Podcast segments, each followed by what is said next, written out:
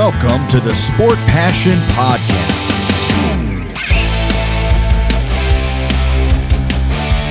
And here is your host, Lars Marendorf.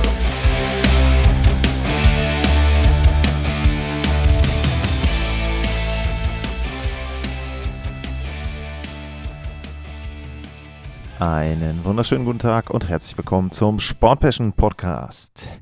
In der heutigen Ausgabe geht es um das Game of the Week der Woche 8. Das war am 2. Dezember die Dallas Stars zu Hause gegen die Tampa Bay Lightning. Ein Team kürzlich zwei Stanley Cups gewonnen, das andere gehört mit zu den Top-Favoriten in dieser Spielzeit. Und die Ausgangslage vor der Partie, die war wie folgt: Die Tampa Bay Lightning, die waren auf Platz 5 in der Division, sehr ausgeglichener Rekord, 10 Siege, 9 in Niederlagen und 5 mal den Extrapunkt mitgenommen. Und auf der Gegenseite die Dallas Stars, die waren auf 2 zu dem Zeitpunkt in der Central Division, 13, 5 und 3, also deutlich positiver die Bilanz der Stars.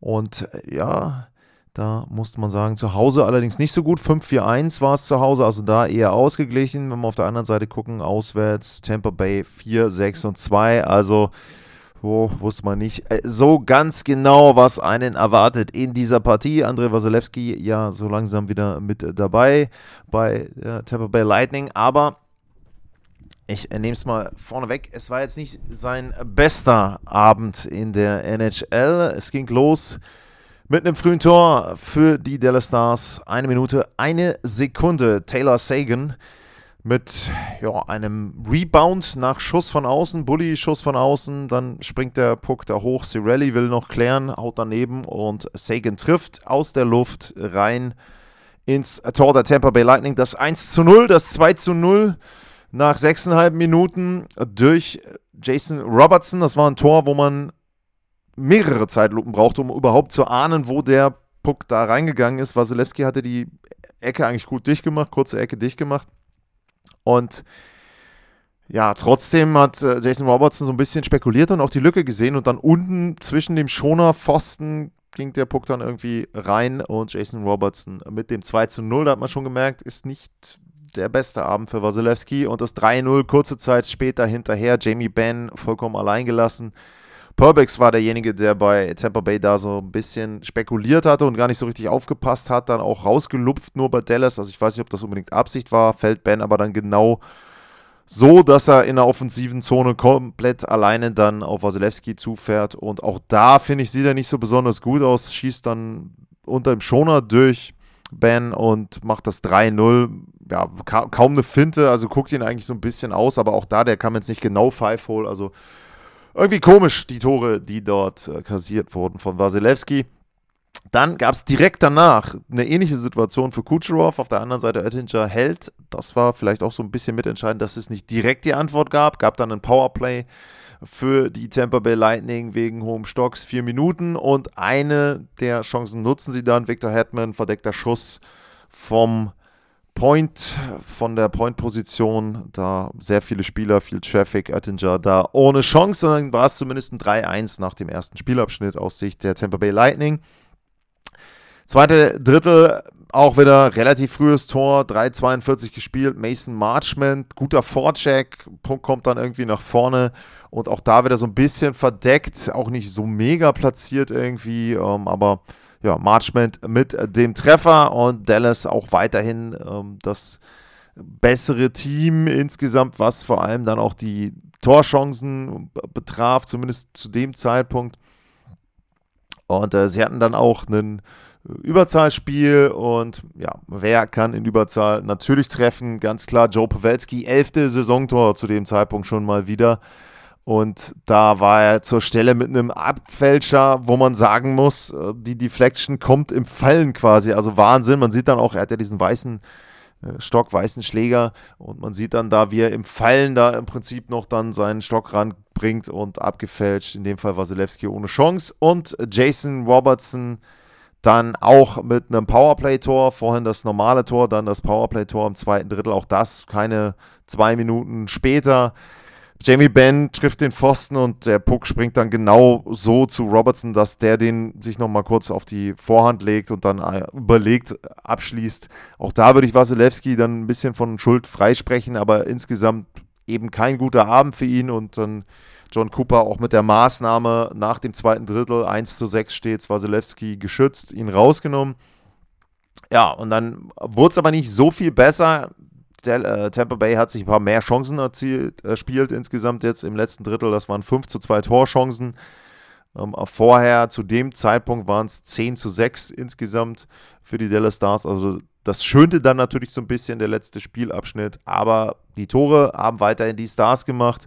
Es kam noch ein 7 zu 1 drauf von Thomas Harley, der da auch dann viel Platz hat und ja, so ein bisschen durchs Drittel fährt und dann abschließt. Auch da wieder, ähm, in dem Fall war es dann ähm, ausgewechselt schon, äh, Johansen. Da war, also es war ein Torwartfehler für mich, der kommt auch irgendwie Seven Hole, aber auch nicht wirklich passiert, eigentlich im Prinzip auf die Mitte des Tores.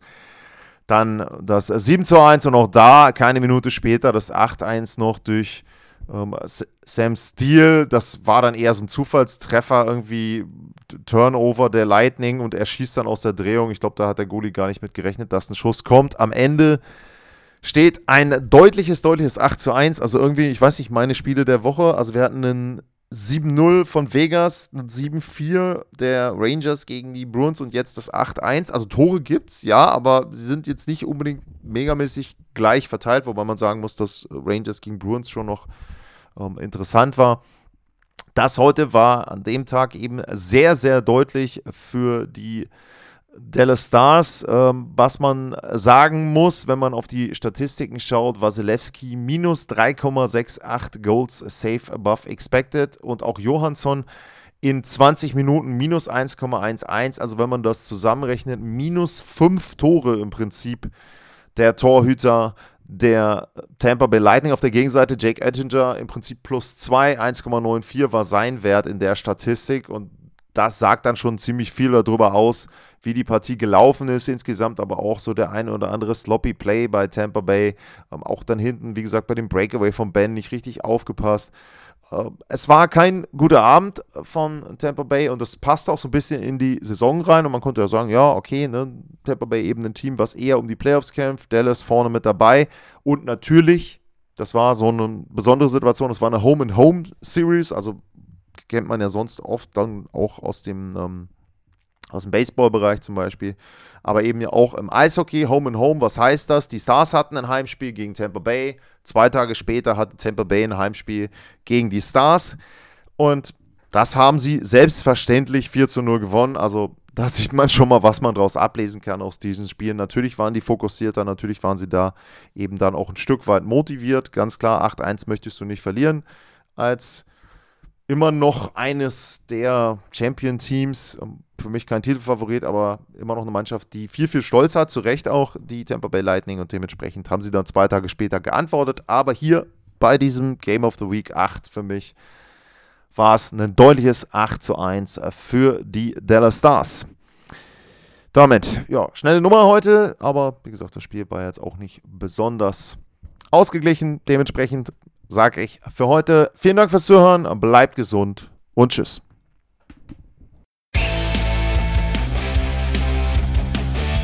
Sportliche Grüße. Das war's, euer Lars.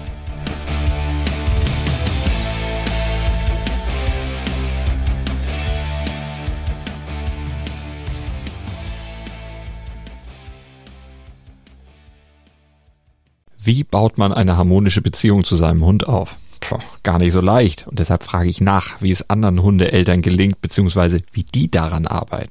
Bei Iswas Dog reden wir dann drüber. Alle 14 Tage neu mit mir, Malte Asmus und unserer Expertin für eine harmonische Mensch-Hund-Beziehung, Melanie Lippisch. Iswas Dog mit Malte Asmus. Überall, wo es Podcasts gibt.